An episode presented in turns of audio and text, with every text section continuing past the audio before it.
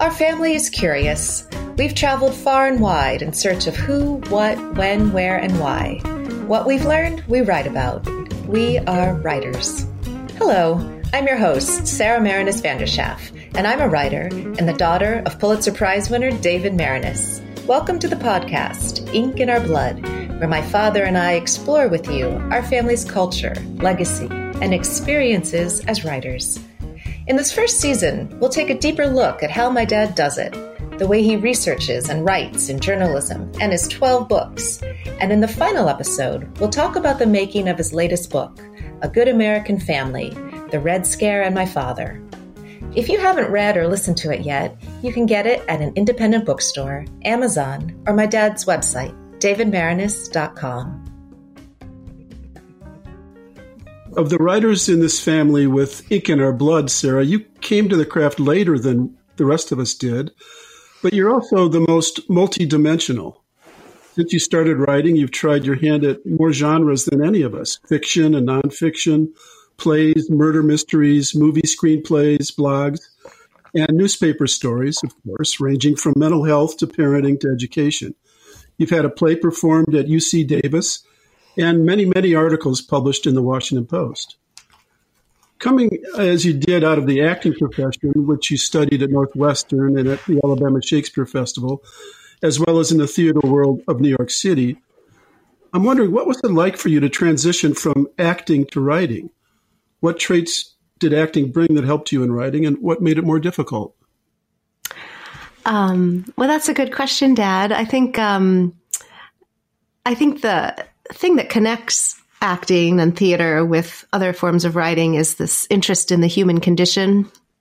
Mm-hmm. And that's an expression that you hear a lot when you're studying uh, acting. But I think what's also interesting is so much of my study was um, the study of character, characterizations, relationships, um, and the text or the drama that you are uh, performing so in some ways, and maybe this is, this would have been a, a, red flag I could have noticed earlier in my career, but I was always interested in that part of the career, uh, the the investigation of the story itself, the playwright, the words, mm-hmm. and then the idea of these characters who spoke those words living in situations that are so intense because, you know, the sort of the story about a play is they don't happen on ordinary days.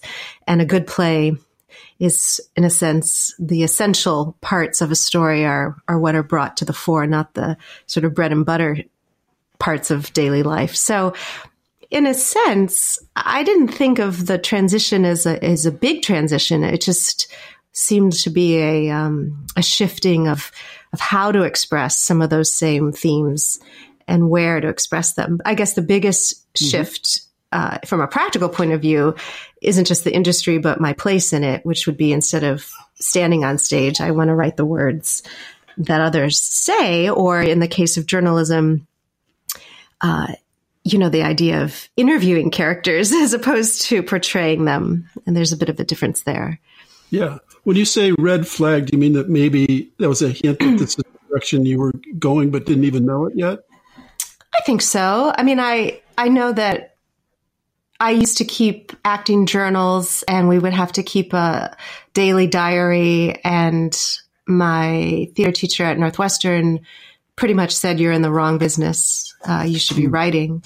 Now, the thing he didn't do though was walk me down the aisle or the hall and take me to the hmm. writing department. It, it was the kind of program where um, you had to I thought you had to focus on a discipline, even though it wasn't a conservatory. And I don't think I sort of kept my options open in the way that some of my peers did, and that I certainly wasn't uh, aware of certain opportunities I wish I, I had been then. And I think a certain type of teacher perhaps would have would have, um, uh, in a sense, not opened doors to that, but suggested certain doors because of that acting background, was writing plays or just visualizing the arc of a play the most natural form of writing for you? Well, I think I still have some work to do in terms of the arc of the play. uh, and the mm. structure. Because I think my first uh, window into a story is usually the situation. Um, people in a dilemma and you know they sort of say like it's it's easy to get the person in a dilemma the hard thing is getting them out of it and keeping the interest yeah. uh, in a sense uh, that's where most mm-hmm. plays and movies and even books fail yeah. at that getting them out of the dilemma yes but i think um, i think that i am interested in the characters and the situations they're in and that part well I guess I could put it this way. I never write a character that I wouldn't want to play or be uh, feel good about giving an actor to play. Even if it's a small part, they they have to have something that makes them feel like they've got something to give to that part and to the performance. So I do think in that sense, I put myself in the position of the people who will be speaking these words, and I want to give um, each character something not just special, but something um, dynamic. And probably that's the the biggest uh, carryover from having been the person on the other side. You know, I'm so trained in journalism and the ink in my blood, uh, literally, uh, that the hardest part of a play for me is is mm-hmm. reading it. I can see it on stage, but when I'm reading it, I can't quite visualize it you have to be really good at reading plays to do that, I think. And tell me, how do you read a play? Well, that's a good point. And, you know, I think people used to read plays for, for entertainment. Um, you know, George mm. Bernard Shaw plays, I think, were meant to be read as much as performed. And plays used to have a lot more stage directions. Um, he's guilty of writing way too many stage directions, um, in fact. Uh-huh there's an element of wanting to control the reader's experience in that sense. And I think a modern play now is leaner and uh, far fewer stage directions. Although I, I tend to lean on the, the other side. Um, so the way to read a play, I think the fundamental thing is to know going into it that every character has a subjective point of view. They all want something. And to not shy away mm. from the idea that their subtext, obviously, then is often what they want, not what they say. Um, it's underneath the words. So if you read a play thinking that everybody wants something, then you start to take one scene at a time and look for motivations and, um, and also know that any clue that's been dropped has been dropped very specifically. You don't ignore, you know, the whole the joke about if there's a you know gun on stage in act 1 it'll be used by act 3 but it's also true in terms of what people say to each other. And if they bring something up from the past that might be a joke there'll probably be a reason for that later on. So you're sort of a detective when you read the play. And then the check yes, theory yes. right? and then i think the other thing um, you know there was this uh, class at Northwestern and there's a famous book called Backwards and Forwards. And the idea is you could look at a good play and start at the end and trace every action and reaction and see um, them unfold. Uh, so in a sense, it's almost like a, you could think of dominoes and sort of going backwards from that. So you look for cause and effect.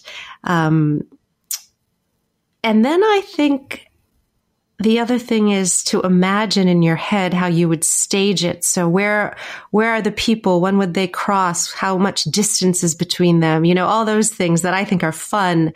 Um, that yeah, you are visualizing in a sense a game of chess, right? I mean, it's unfolding uh, with moving pieces. Uh, so maybe the other factor is to just read them so much that it is, you know, um, something you're you're used to having to um, scrutinize. And that was the one thing yeah. I know coming out of my theater program in Texas. Uh, Mr. Priest had us read plays a lot, and he really valued that. And I remember going to other places, camps, or eventually college, and and thinking, I've I've basically already read the syllabus. I mean, he had us read so many plays. Yes. A wonderful teacher.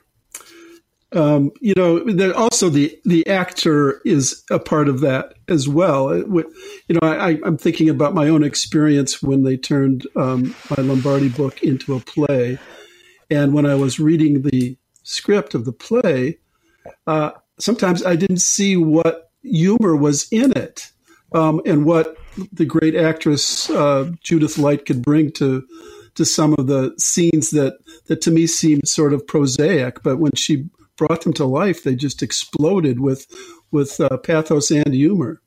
Um, so that that's the part I guess that's the most difficult for me, and and that's where the uh, I guess the creativity and the synergy between the playwright and the actors come in.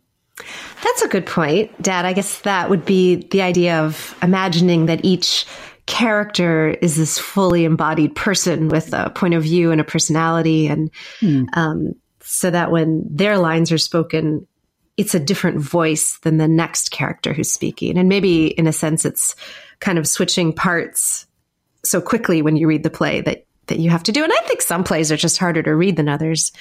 I've never really clicked with the Greek plays. I could read them and and not get a sense of of, of some of the drama, of the yeah, and, or the yeah, characters.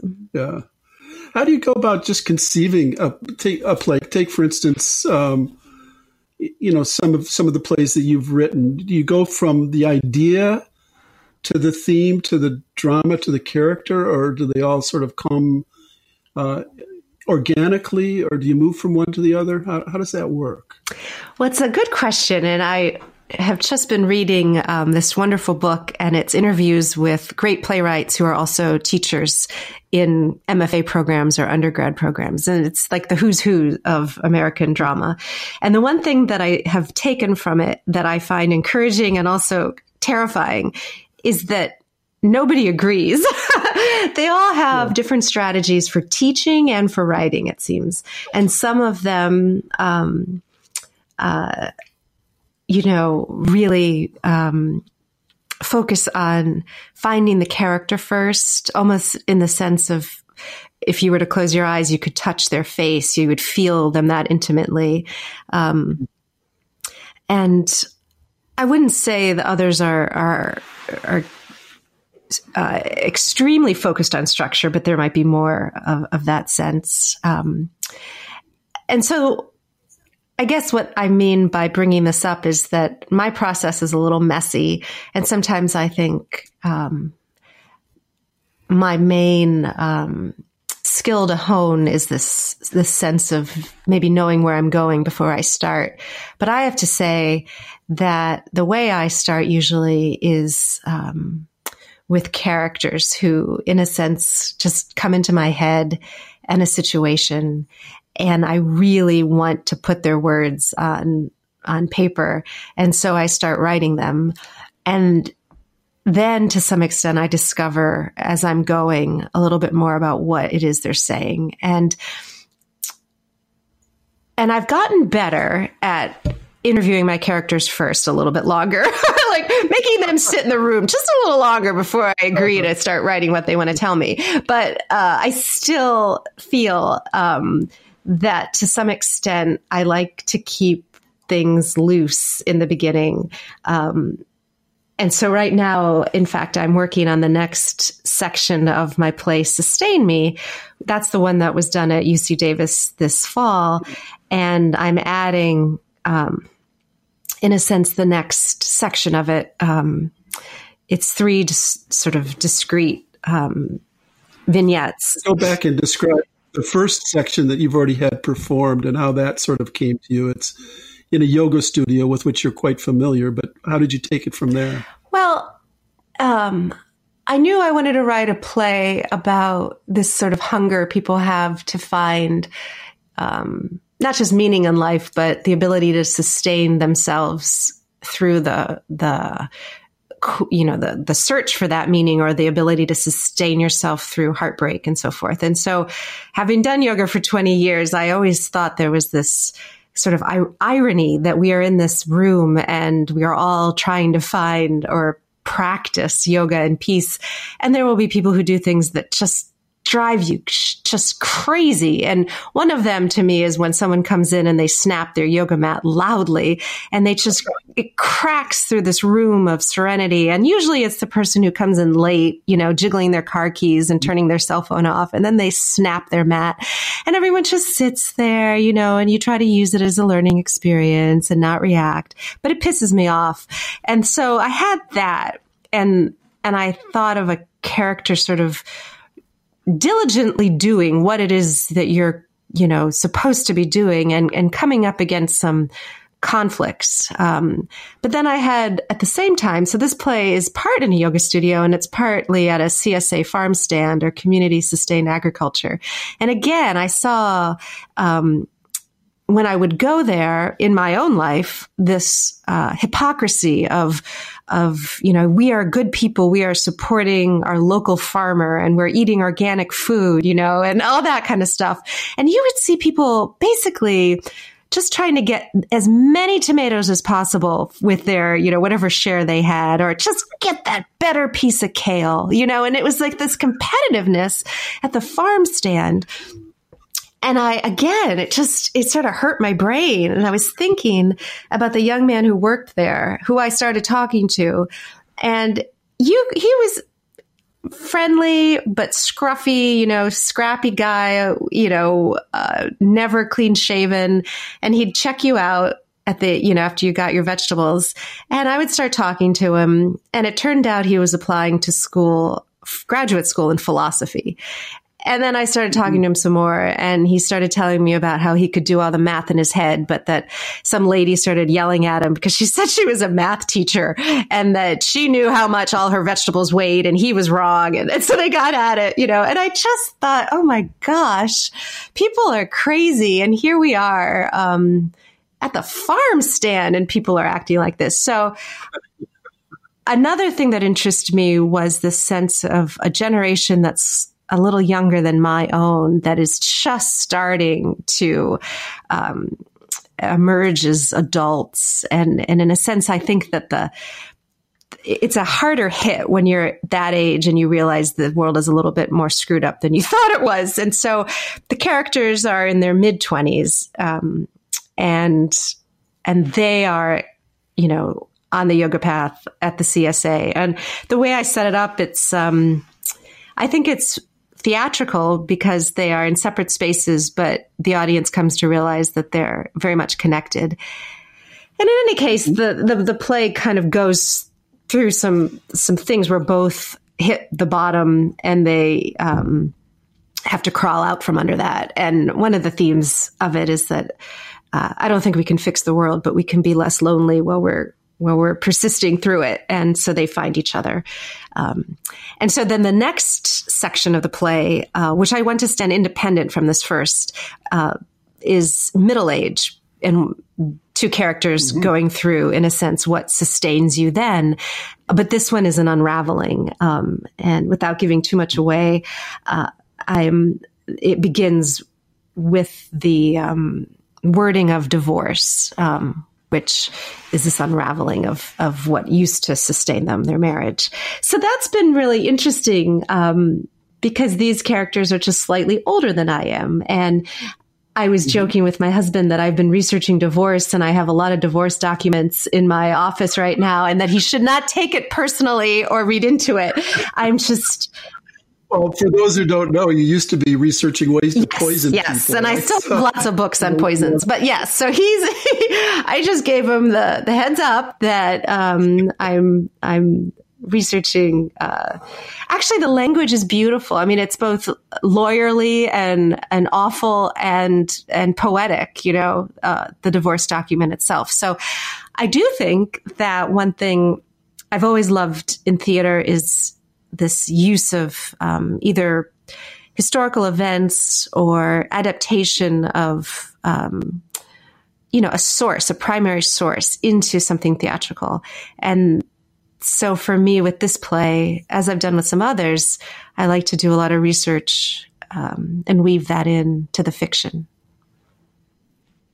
and then the third section, which you haven't written. Yet. Yes. So the third section will be a later stage of life, and that is two sisters, um, and it's and it's what sustains mm. you in your late 70s, early 80s. Mm. And that is the, the mind and memory. Mm-hmm. And, uh, I have a, I don't want to say too much, but one sister's mind is unraveling and the other one is fiercely holding on and, and the contrast in those styles in terms of what you carry with you when everything else is falling away.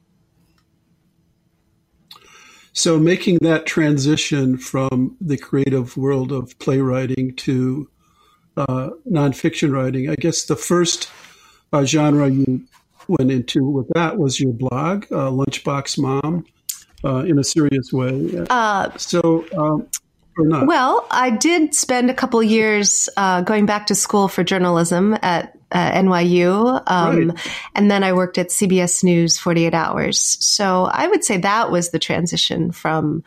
Uh, I'll give you that, even though TV to me is not quite, but yes, that was definitely nonfiction. Oh, that's a Freudian issue you have then, isn't it, Dad? That whole segue I did because I I worked my tail off going to classes no, no, at no, night and summer and yeah. I never thought less of you for that.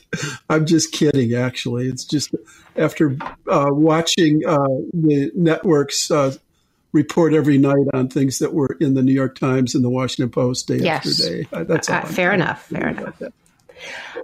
Anyway, so let's get to Lunchbox Mom after your CBS okay. uh, endeavor. Mm-hmm. Unless you think there was something in that those couple of years that were formative, I'd be very interested in that.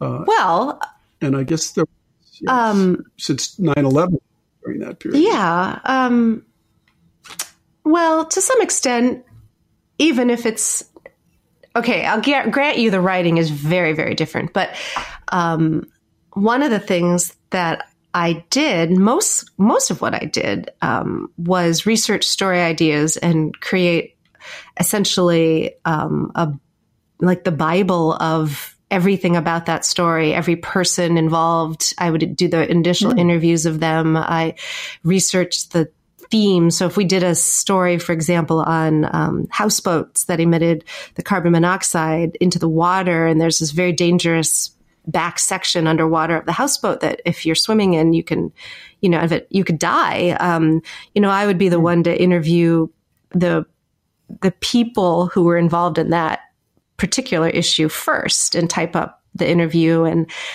research the story and then um, every aspect of that and then I would hand that off to the producer who would eventually interview them on camera. But, you know, that.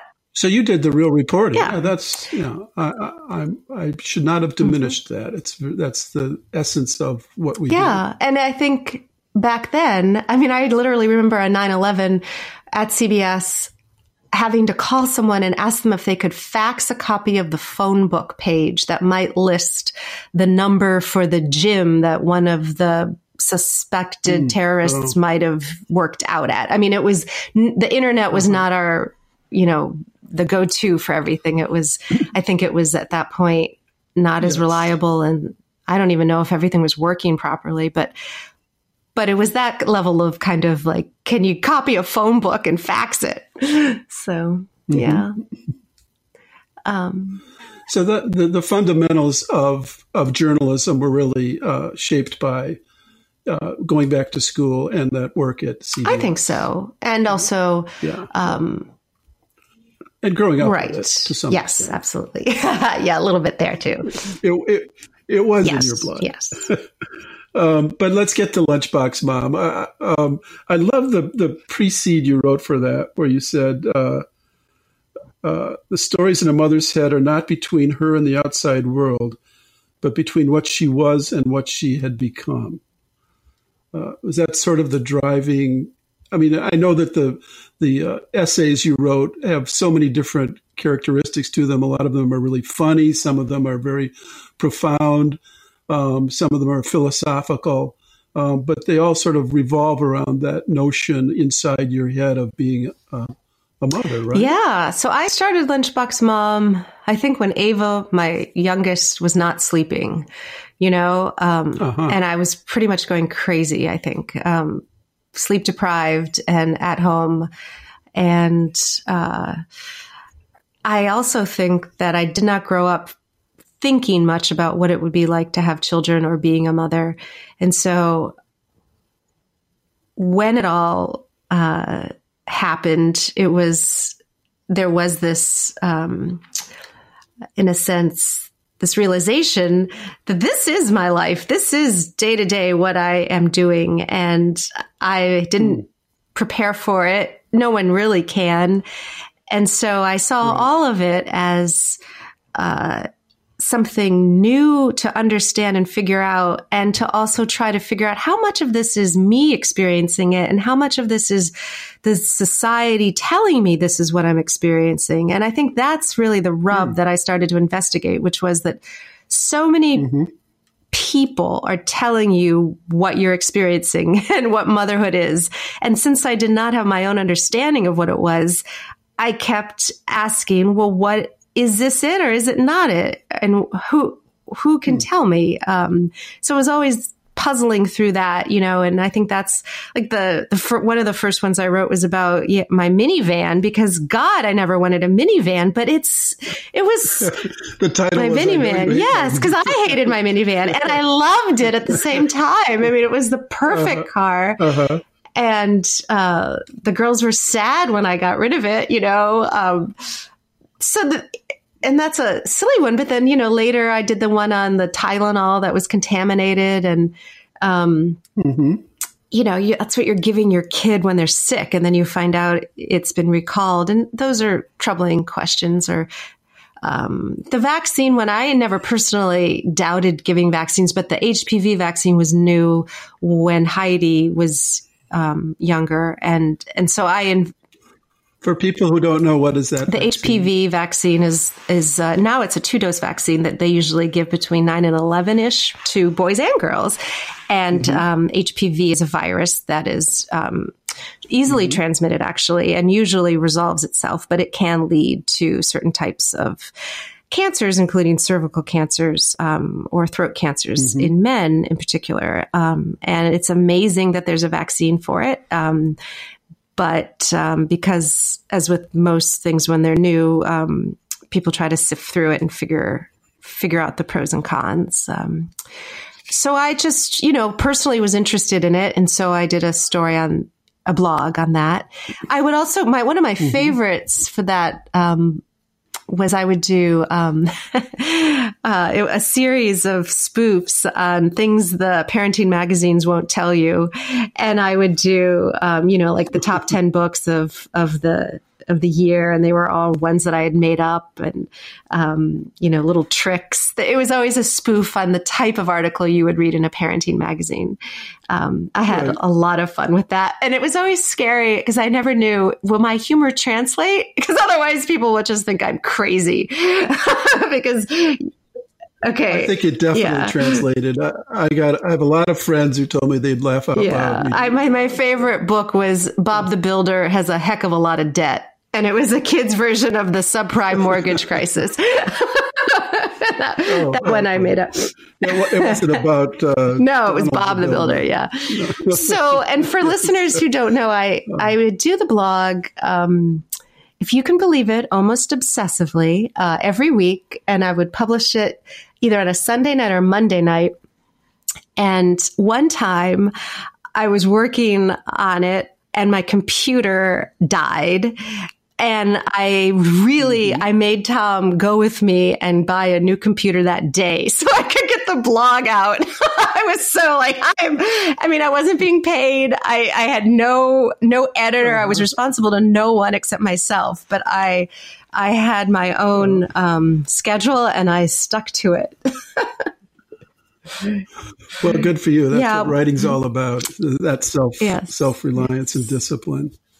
Um, one of the, uh, of course, you also wrote about the school shootings, which uh, for any parent in of your generation has to just be such a, a difficult, uh, mind blowing experience to even have to think about with your own kids and with everybody else. Yes, and I, you know, there are two strong memories I have with that. One is Columbine. I remember being home and seeing it unfold on TV mm-hmm. and knowing that a friend from college was from Littleton, Colorado, and, and making that connection.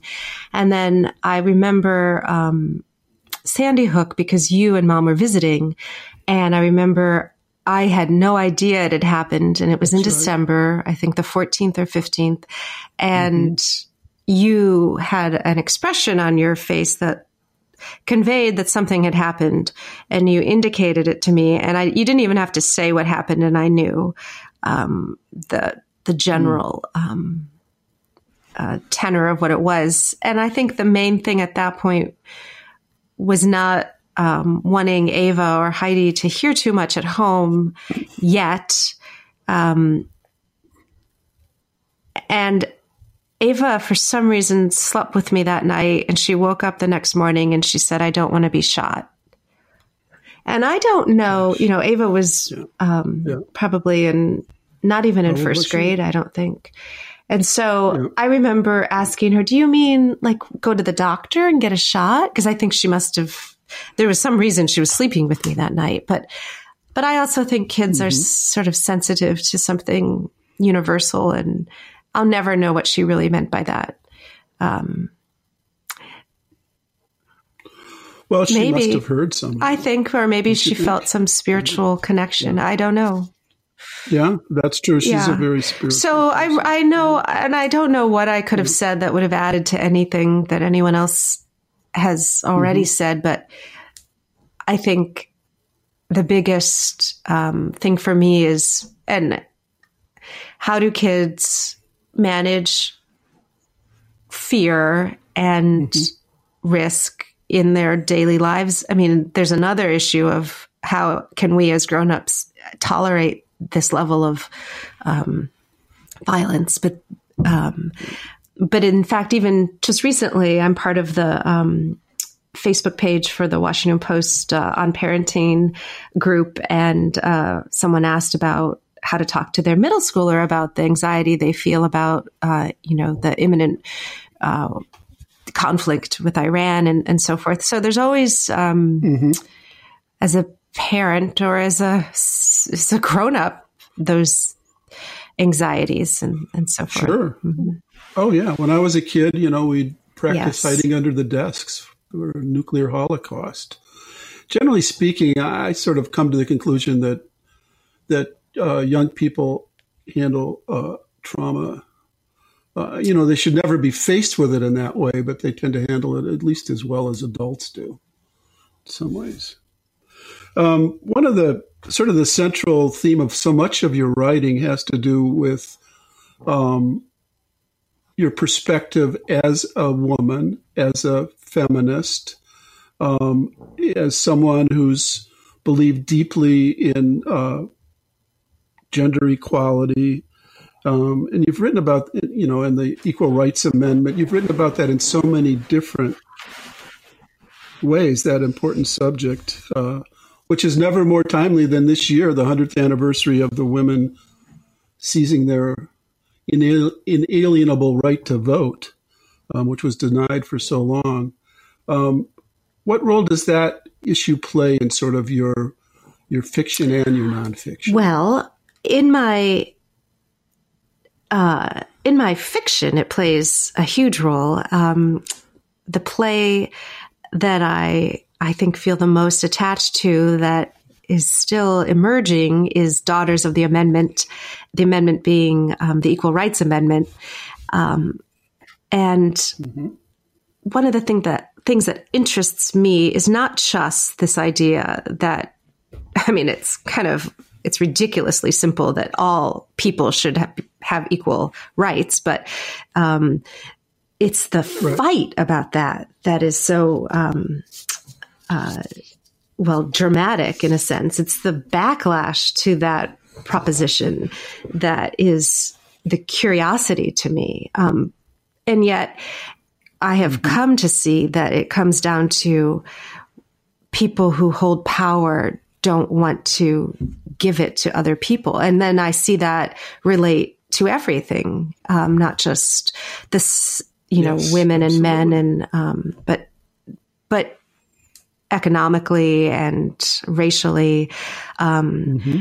And I think that one of the things that interests me then in the fiction writing is um, is that fight and the and the fight back um, and trying to humanize the person for example in the play daughters of the amendment trying to humanize that figure of the 70 year old man who doesn't want to um, uh, live in a world in which he doesn't have the status that he grew up with you know that not to um, sympathize yeah. yeah, right, right. Um, exactly. Um, but then, you know, I was also, I had another idea, something that struck me. I guess as I live my life, I see situations in which this keeps playing out. And maybe that's the story. You know how they say everyone has one story and they tell it in different ways.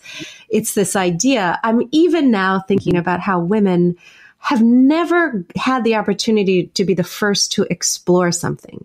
You know, I'm obsessed with the the trips to hmm. the Himalaya and the Karakoram and and this idea of the the great expeditions and so forth. And and what a thrill that must have been. You know, and the idea too that these men are gone for like six months at a time. You know, like who's taking care of the kids? How how are they having? How's mm-hmm. the home still functioning while they're off doing these things? And then they're the first to do it. You know, like there's something um, we will women will never have that. It's already gone. Everything's been explored to some extent. And I was thinking about what that really means. Um, and uh, even just being in Mexico recently, uh, the idea that obviously the the Mayan civilization wasn't discovered, but it was rediscovered. You know, in the eighteen uh, what 40s or 60s, and and this man for, um, who who did that. You know, um, what would it have been like if a woman had been his um, right hand woman? You know, I don't know.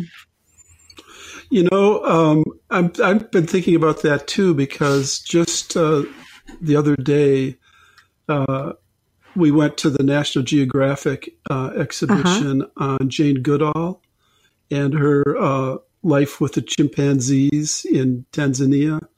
And she's one of those rare exceptions. She was the first to sort of explore the connections between uh, the closest relatives to humankind, and is and and was able to live with yes. them for sixty years. She's still doing it in, in her eighties. Um, so you know, it, you're, but you're right. It was what was so striking about it was that mm-hmm.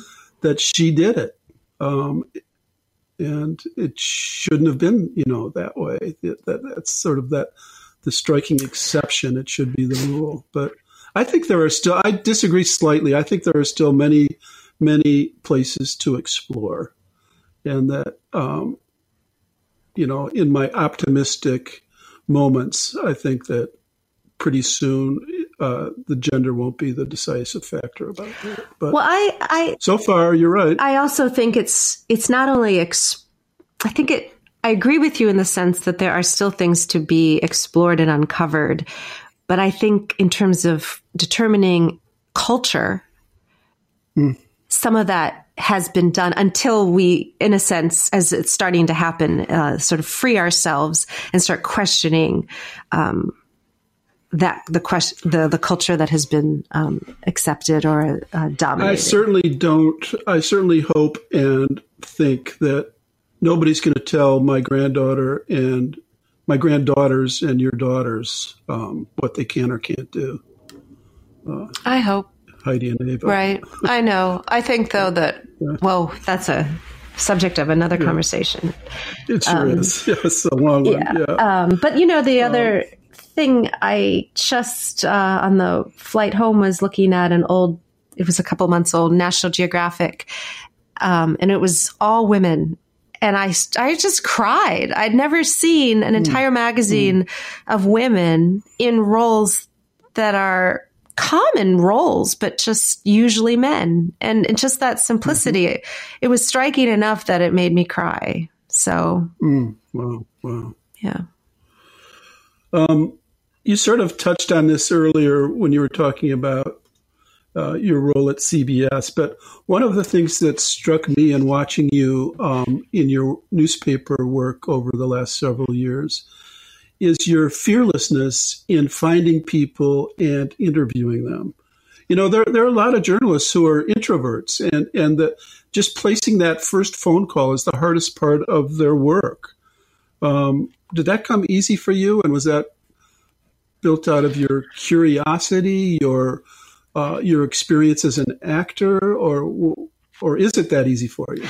That's interesting because um, it's that is the most uh, fundamental part, I think, and it's so. Mm-hmm. Um, it's fun too to try to to figure out who you can talk to, how to find them. How, you know, it's not always easy by any means. Um, mm-hmm. And I, uh, I probably I hadn't really thought about that until you and I started talking, but certainly at CBS that was a lot of what I did, and um, mm-hmm. there was a certain confidence I could have by knowing that I would pick up the phone and say who I was and that I'm calling from CBS News 48 Hours like that. That was a good uh-huh. um, intro, so to speak. And then yeah. I also think it helped that I, whatever I was doing was essentially it was all the background. So I couldn't ask the wrong question. It was all, it was all gathering hmm. information. And maybe I've translated that now when I do interviews for my articles. I feel like these are the experts. Um, and they will then lead me to the next expert or, um, it's like gold. It's, it's everything that I'm looking for is, is these interviews. And then if I can find, um, someone, for example, when I do the stories on um, health and I did the big one on mm. the new treatments for migraines, finding people who experienced um, debilitating migraines who would talk to me, I felt like it's such a privilege that they'll share their story and they're willing to talk and and knowing that readers will will read about you know their deepest pain. Um, mm-hmm. I think of them as um, people that I have great care and respect for as they share that kind of story. And so maybe by approaching it that way, I don't have a fear about it. I just feel grateful, um, sort of.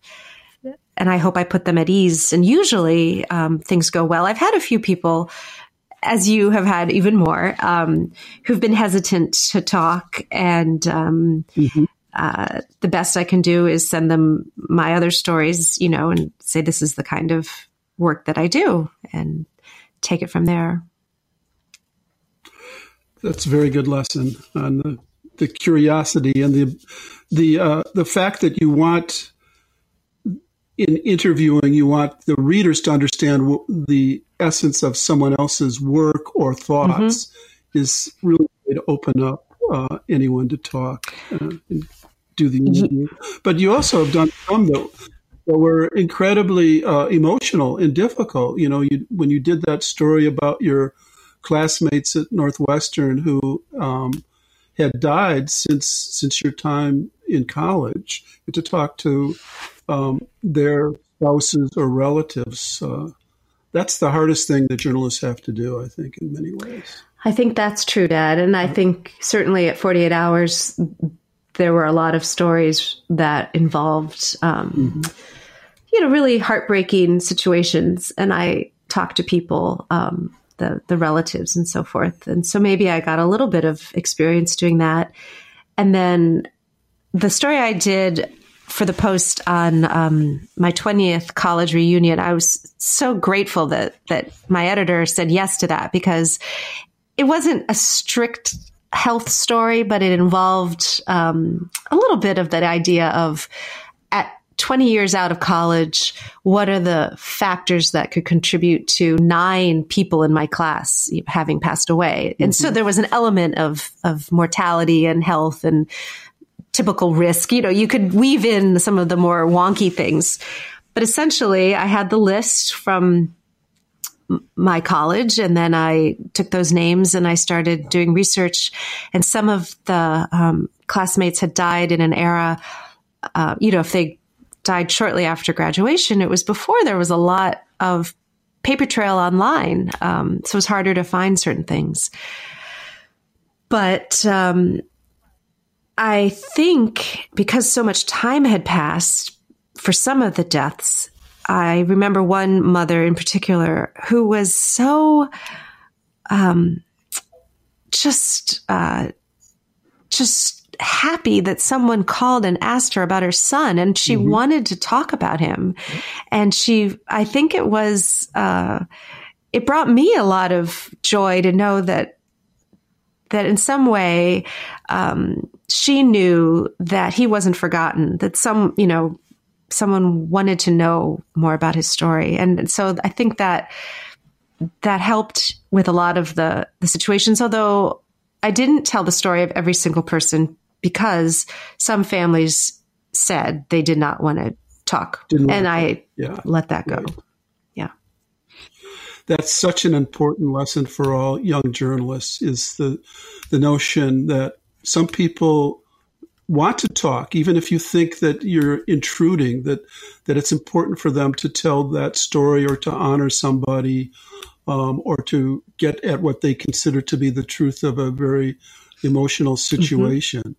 Mm-hmm. Um, you never know, but um, you always right. make the call. Um, one of the uh, probably the most profound story that I've ever read that you wrote um, was the bravely personal one about your own struggles with uh, obsessive compulsive disorder, um, which had an enormous impact, um, not just with with me and, and, and your mother, but with so many hundreds of people around this country and the world. Um, tell me about how you and why you decided to write that story for the Washington Post and how you went about it and how difficult or not it was for you. Well, it's interesting that you bring that one up. So I I wrote that story and the interesting thing about writing it and it was personal because it was about in a sense when I first felt the symptoms of OCD and then decades of my life living through it and and various things mm-hmm. um, and there was a time before I wrote it where even the idea of talking about some of those fears was uh, terrifying. And it's so funny to say that now because mm.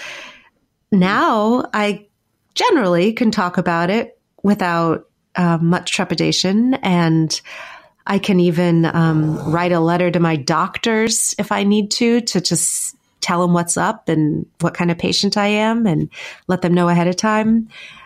And there was a time where being the same intelligent, rash, sort of rational person, the prospect of doing that would have made me want to run out of the room screaming. I wouldn't have wanted to confront it. Mm-hmm. So it's interesting how the monsters in our head can be so powerful mm-hmm. and so dominating. And they're, they're nothing more than thoughts. Um, and mm-hmm. fears. Mm-hmm. So I would say that it took a couple of years of meeting with you know, my therapist and being on the right dose of Zoloft and all that kind of thing to even get to the point where I could consider sitting in front of the computer and telling my own story. So the fact that I did, I, I, I guess I say that only in the sense that I, um, if anyone else is going through something and they haven't been able to write about it, I, I I completely understand, and I, I actually think uh, the ability to write about something painful is is um, doesn't come easily. So it it was a sign that I had made progress that I could articulate mm-hmm. the things. And the funniest thing is, I remember I was doing a lot of blogs for the Post parenting section, but I hadn't written for the, um, you know, the health section yet. And I remember seeing a query or some sort of thing for BuzzFeed or some site, and it was like, it was like a write a story about like some mental illness you've overcome or I don't know, it was a prompt and it got my button gear. And so I wrote something and I submitted it and I got rejected. and I remember being sort of angry. I was like, ah, and I'm going to keep writing this. I, I yes, no, this, you or something. I can't even remember at this point, but it was, you know, no, no. Well, I think as a um, freelancer, like I would always like I subscribed to something that would send me like not I don't even know anymore, like queries or like whatever, like to opportunities basically. Or I was always pitching yeah. to different people, and so I I remember thinking, okay, maybe it wasn't the best. Maybe I need to go back to this, and I revisited it, which again is a lesson in the sense of um, yep. sometimes uh, when something doesn't happen that you want to happen, it, it, it forces you to revisit it or try something else. And so I, I fleshed it out. I went deeper into it. I started writing it. And I thought maybe this is something that could resonate with other parents because I, I do know that you, in an ideal world, want to know your own stuff so that you can negotiate mm-hmm. not giving that or presenting that to your children. And a lot of my work was so that Heidi and Ava wouldn't um, sort of internalize some of the worries that I carried. And so I talked to Amy at the post and I said, you know, I'm not sure if this is right for you or maybe health. And I, we kept it open and it was so wonderful that then I had the introduction um, to the health department and they were interested in the story and, and, um, I think the most wonderful thing that I have had in my career as a writer for the health section and parenting and Valerie at the answer sheet are editors who make such good suggestions. And in a sense, then I internalize that voice. And I think it's made me a stronger writer for them. And so there were certain areas in the piece that Kathy um, asked me to expand on and and eventually it became the piece that it was which I am proud of because I think it it resonated with other people um, in part because my experience of OCD wasn't stereotypical in the sense of the way often people are portrayed in movies or TV shows, which is funny, um, but not as um, perhaps not as common. It was, I could still function through life on some level. I just closed off certain things and I had a lot of struggle inside that nobody would know about, but that occupied way too much of my attention. Um, so in any case, the funniest thing is I, I submitted it. I knew it would run on a Tuesday and I completely forgot that it would go online a few days before it would run in print. so that all of a sudden I'm just sitting at home and the most personal story I've ever written about myself is all over the internet and I'm getting emails and this and that. And one of my former students posted it on Facebook and it's like all over the place. I'm like, wait, I thought I had a few more days.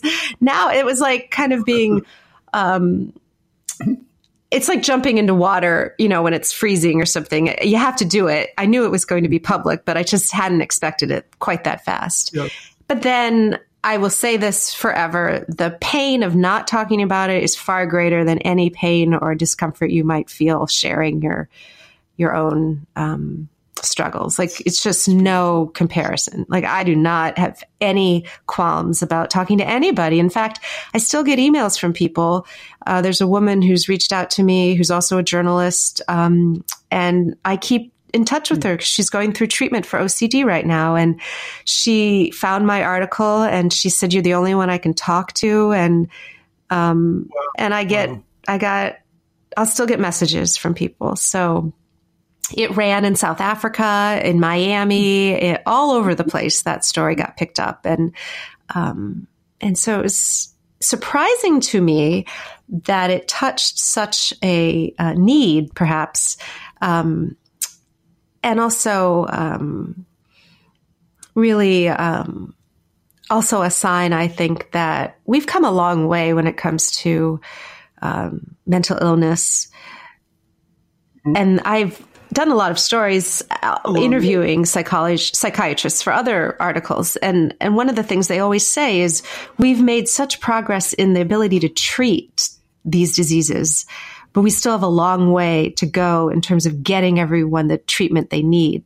There's this it's a frustration that we can help and yet we're not able to for a myriad of reasons. There aren't enough psych yeah. Mostly having to do with the government. And yes. And also, so, there are not enough yeah, psychiatrists. You know, it takes a, many years to become a psychiatrist, mm, and you don't yeah. make as much money, and there's a mm-hmm. shortage mm-hmm. of them. And then, yes, it's expensive and it takes such time and that sort of thing. Well, stories like that are why we write, you know, to try to uh, illuminate something and help mm-hmm. people mm-hmm. that you don't know uh, connect to it in different ways. Um, let's give credit to the three people you mentioned by Sure. first name. The first one was Amy. Amy is- Joyce, uh, who runs the On Parenting. Um, uh, it's not just a blog; it's a movement. I'd say uh, at the Washington Post. Uh-huh. Um, yeah. Uh, The second was Valerie. Yes, Strauss, who um, does the um, answer sheet, uh, which is the blog on education, uh, and uh, the third is Kathy Lally, um, my editor at the um, health section, um, and she works with Pooh Shapiro, uh, and both of them are uh, really fabulous. and three of the most popular uh, sections in the Washington Post, really, that uh, have thousands and hundreds of thousands of readers around not just the United States, but the world.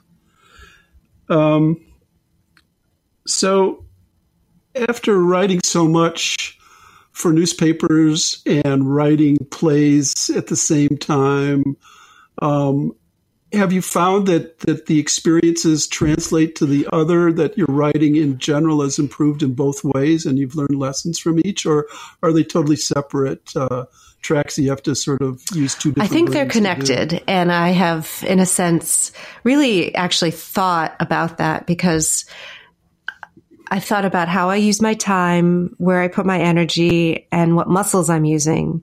But the muscle of writing is the same muscle. And, um, Mhm. and I also think that, in a sense, that I have learned something that I've applied to both playwriting and the articles, which is that a really good mentor can, in a sense, um, help you develop your own work in a way that isn't just about fixing the piece at hand, but building a skill. And I think that over the few years that I've been writing for Kathy, that she's taught me certain things that I've internalized and I can anticipate. And with the health section, I also had this great mm-hmm. copy editor who recently retired, but I've said before that it was like defending a dissertation. He would, he would pick apart so many different things in an article. I mean, I, I would pull my hair out. I would go crazy practically, but it was so good to have someone like that who really was vetting anything I said against, can, you know, can you prove it? Where's this? Where's that? And don't, you, never to make a generalization and so forth. And, and so eventually, as I would write stories for them, I could almost, I would, I would know, well, this is going to get questioned. So how do I, you know, preempt that and how do I write it so that it's already that way? And, um, also with the health section, certain ways of starting the stories in a way that would engage the reader and not getting too scientific upfront, you know, until perhaps later into the story. And then also with the plays, I've been working with Claudia Zelevansky, who is um, just a fabulous. Uh, uh, well, she's in everything. She's a director, she's a dramaturg, she's a teacher, um, and she's also um, really helped me develop, uh, in particular, Daughters of the Amendment.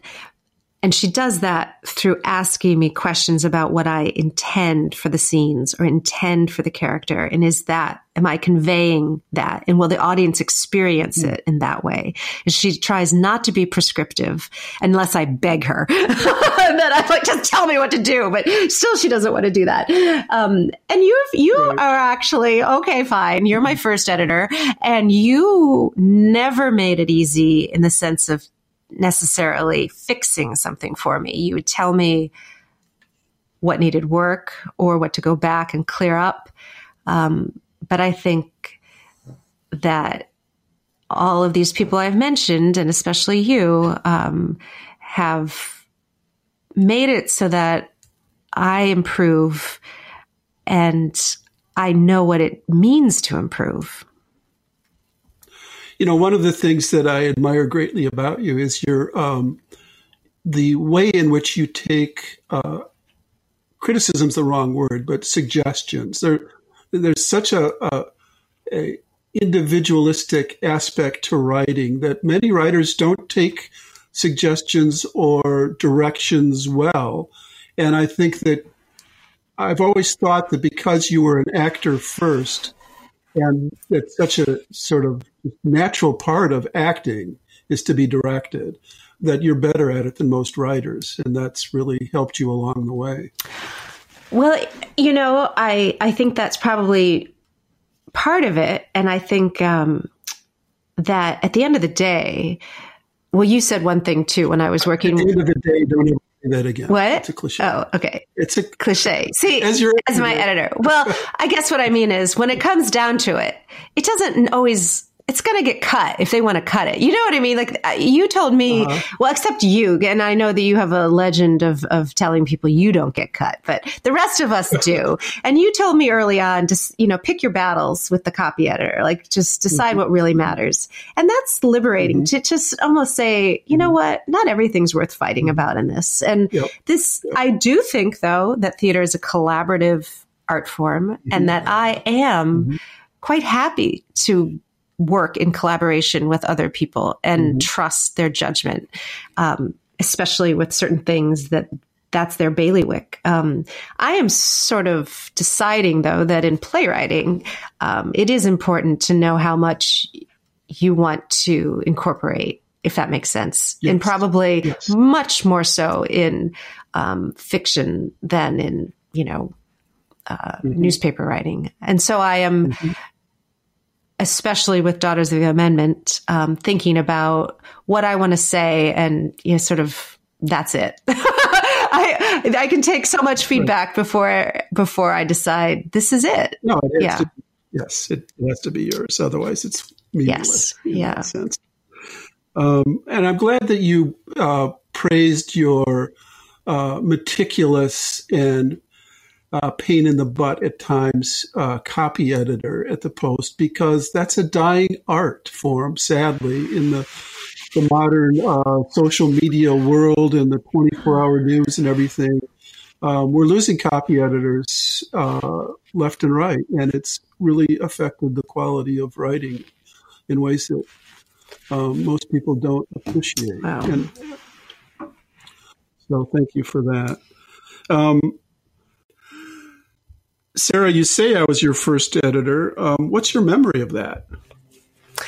Well, Dad, I remember when I was in third grade, maybe fourth grade, and I was working on something for school. And I remember you said, you read it, and you said to me, You write as if English were not your first language. oh, God.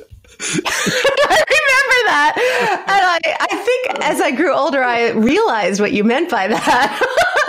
and you, uh, I don't know if you would take your red grease pencil to my stuff, but you were tough. I mean, I think I literally was in elementary school when you said that. And so, um, uh, later. So terrible. but you know you deserve it. I, I I think I did say it. I can't deny it. See, have a tendency to be blunt with people who I love, and uh, anyway, there's more rationalization than that. Yes, but it's it's t- it's very plausible, right? I mean, I that's my memory, yep. and you wouldn't you wouldn't doubt it. But then uh, later, I remember. Well, I think that you uh, would would give me feedback and then I would go back and I would work. And, you know, I did the yearbook in junior high and, um, uh, I think I liked to write and, and you were, um, helpful. But the biggest thing that you taught me was that writing is a discipline. And you taught me that by, by showing me that, you know, I see you in your office every day, all day with a few breaks here or there. Um, it's just it's work it's daily it, there's a uh, routine to it and i've always admired that in your um, in your work and I've internalized it, I suppose, because the real way to write is to sit down and write. There's no other way to do it. And, um, well, I so feel terrible about my first comment, but I can't deny it. And I would say beyond that, that I've always believed more in showing than telling and setting an example for people and trying to steer them um, in a direction where they find their own selves and not mine. Um, But I would also say that uh, if I was your first editor and was somewhat more engaged with your um, stories when you're first starting to write them, particularly for the Washington Post, um, that uh, you know it's like anything else. There's a point where you see someone getting it and free, and you let them go, and that's where I feel you are now. So I would say my involvement in your writing is. Uh, much less now than it was before because you found your own voice. You've you've internalized some of the lessons that the editors at the Post and I have uh, taught you, and you're doing it. So you don't need me in the way that you you might have earlier in your career, mm-hmm. and that makes me feel great.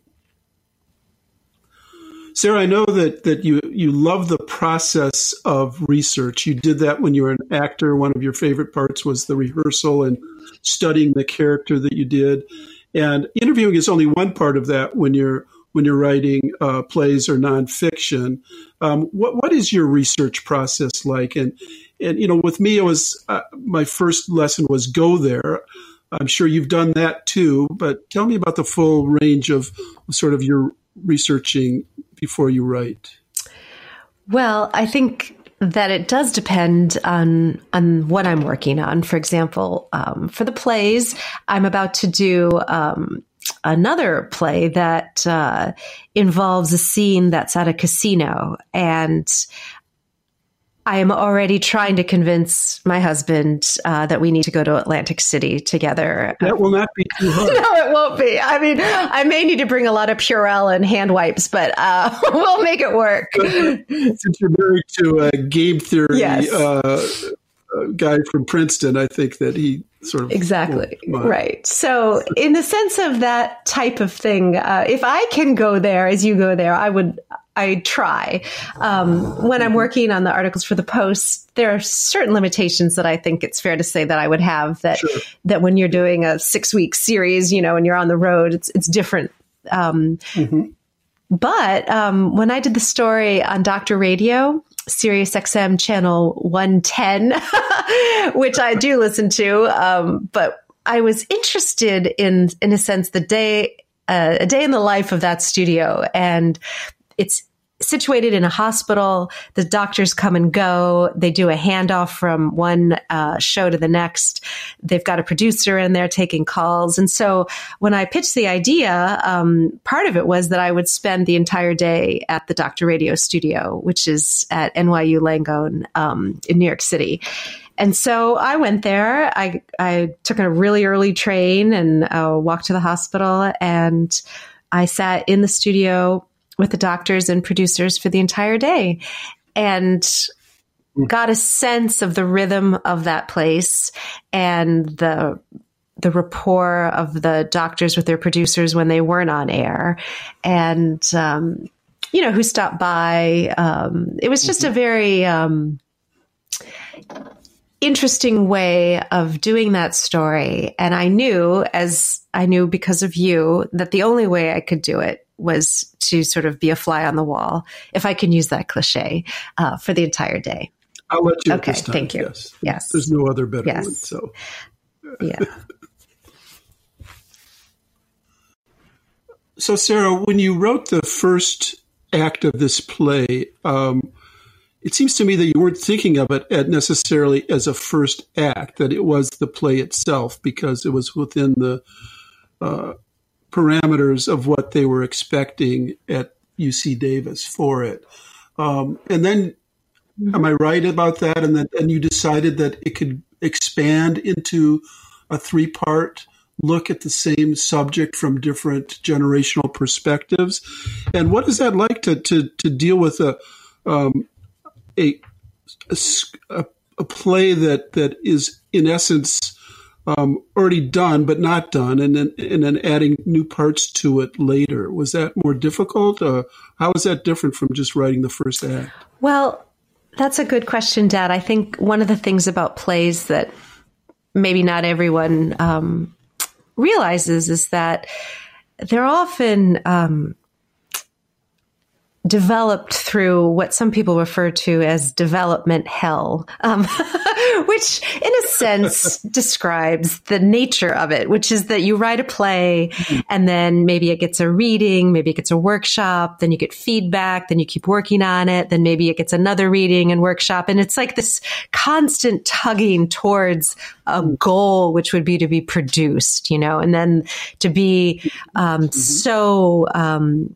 so finished, let's say, that it could be produced elsewhere without your involvement. You know, it has a life of its own. Mm-hmm. Um, but it's messy getting there. And so when I wrote this play, Sustain Me, it was for a very specific developmental um, festival in California. And the mm-hmm. theme was literally sustainable theater and what that means to the playwright, how you can interpret it. And one of the things that I really liked about that was sustainable theater to me means it sustains the artist who's doing it, not just that it is, um, you know, a lean production budget and it's uh, doesn't involve a tremendous amount of waste producing it.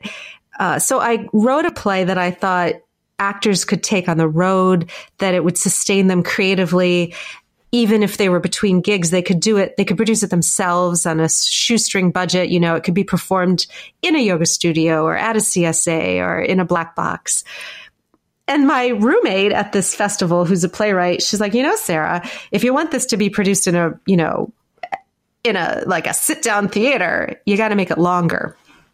And it was just a hmm. practical note. And I mm-hmm. thought about that and I thought I could do that and at the same time sort of be true to this idea that the piece itself is sustainable and nimble. If I created the next section as something that lived on its own, that was related to the first section, but not dependent on it. And in my mind, I'm thinking of these three sections as interchange, like you could do any of them first, any of them last. The order I I want it to be flexible that way, like moving pieces. You could do the first and the last piece or the, you know, it, it, it would be beautiful to me if it could live in a way that was that dynamic. The way I'm going to write it and the way it, I'm thinking of it is that it would be the first part, the second part, and the third part in that order and, and so forth. But, one of the things I want to remove from this particular play is the sense that um, it's not flexible. I want it to be flexible, and sust- in that sense, to me, that means it's it can sustain the artists to perform it. So the first um, section has the twenty something characters. The second section has the people in their mid fifties, and the third would have two women in their seventies. Actors can play older or what you know, what have you.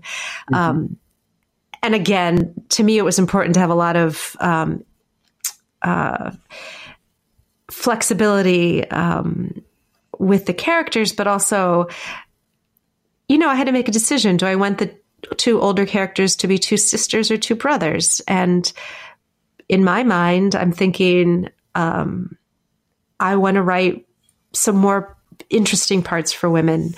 Um, so that's a factor in, in what I'm thinking. Uh, and I think that for me at this stage, I am trying to become more, uh, I guess, deliberate about what I'm putting on the page and how that could be uh, produced, and if it can be produced in a way that um, is uh, perhaps a little less daunting than my my big play that I'm still uh, uh, that I love, mm. but I know has, some really big requirements, like a moving wall of sedimentary rock in Daughters of the Amendment. Like to be honest, that's going to require quite a budget. So, can I write a play that could be produced yeah. on a shoestring? And the answer is yes. Yes. One other thing that, that uh, companies consider when they're producing a play is the number yes, of actors exactly. required, right?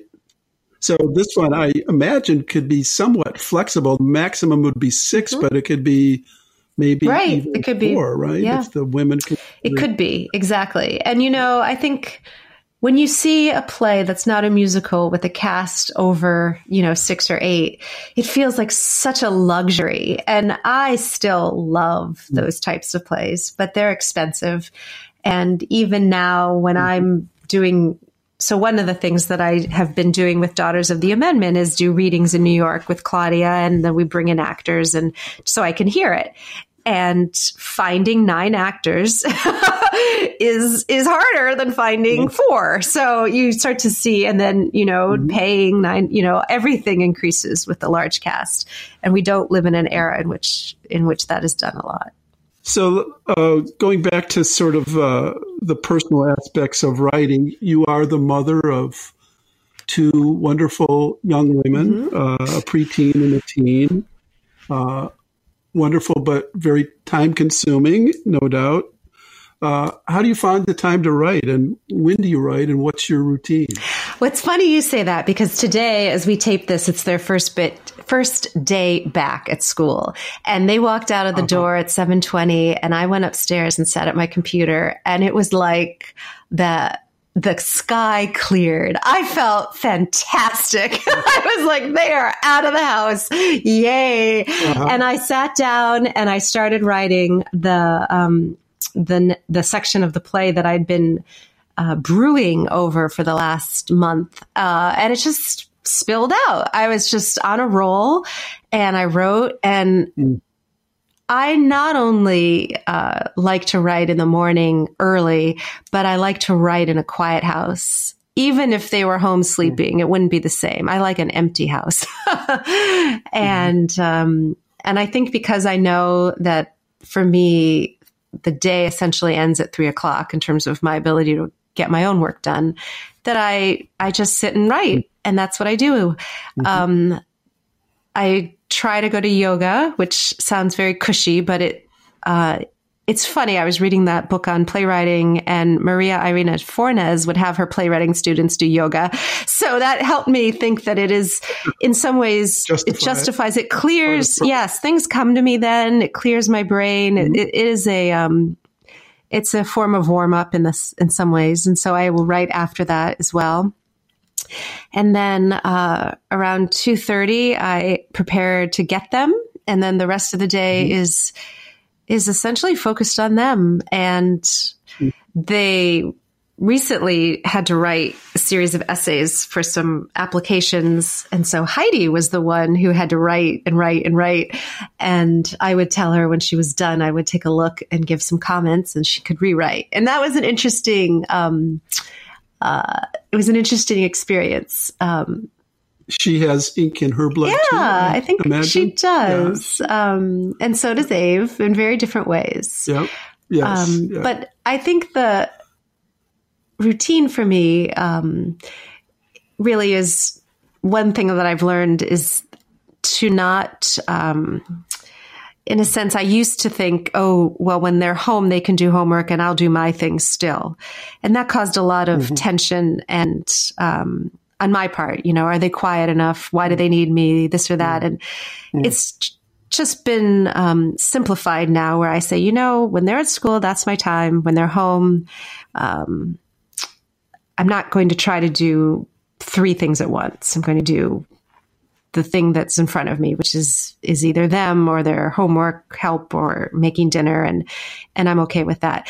It also though is time where I may be thinking about what I want to write or coming up with um, more scenarios that, that need a play. Well, if you're like your uh, father, you're um, thinking about writing at various odd times, including in your sleep and when you're driving. And, yes. Um, I don't know if Tom turns to you and says, "What what part of the play are you writing now?"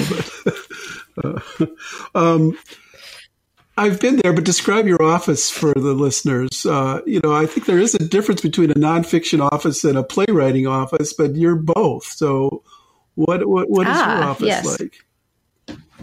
Well, I finally got a desk that's big enough to hold all my notebooks, uh-huh. um, and it faces a window, and I look out into um, a wooded area. And this morning there was still snow on the pine trees, and I saw a family of deer walking in the back. Uh-huh. And I thought, I am so lucky to that I can look out and see this. So, even though I'm in New Jersey, I'm in a very, um, I think, rural little neighborhood. Mm-hmm. And then I have bookcases and I have um, I guess I'm sentimental about them. I, I have so many plays mm. still in my bookcases that I may or may not read again, but I can't part with. Yep. And I have a collection of Shakespeare, um, the Yale edition, each little um, book on in its own little blue bound um, cover. I have um, a couple of shelves where I keep books that are inspiration for what I want to write next in terms of plays and things. And then I have um, notebooks that have, or binders, I should say, that have copies of my scripts. Mm-hmm. And I have some of your books in my office right now. Some are downstairs and some are up here. But I, um, I often need to refer to them for something that you and I are working on, and so I have them up here and I have my dog, and he's uh, constant in my office. Uh, Is that right? He, well, all day when the girls yeah. are gone, he's with you. Yeah. Yes, uh-huh. yes, he is. Uh-huh. Yes. so, yeah. Yes. Oh. Yeah. Well, Sarah, it's been a joy to talk with you about this, and uh, I'm very, very uh, proud that you're continuing the tradition of ink in our blood.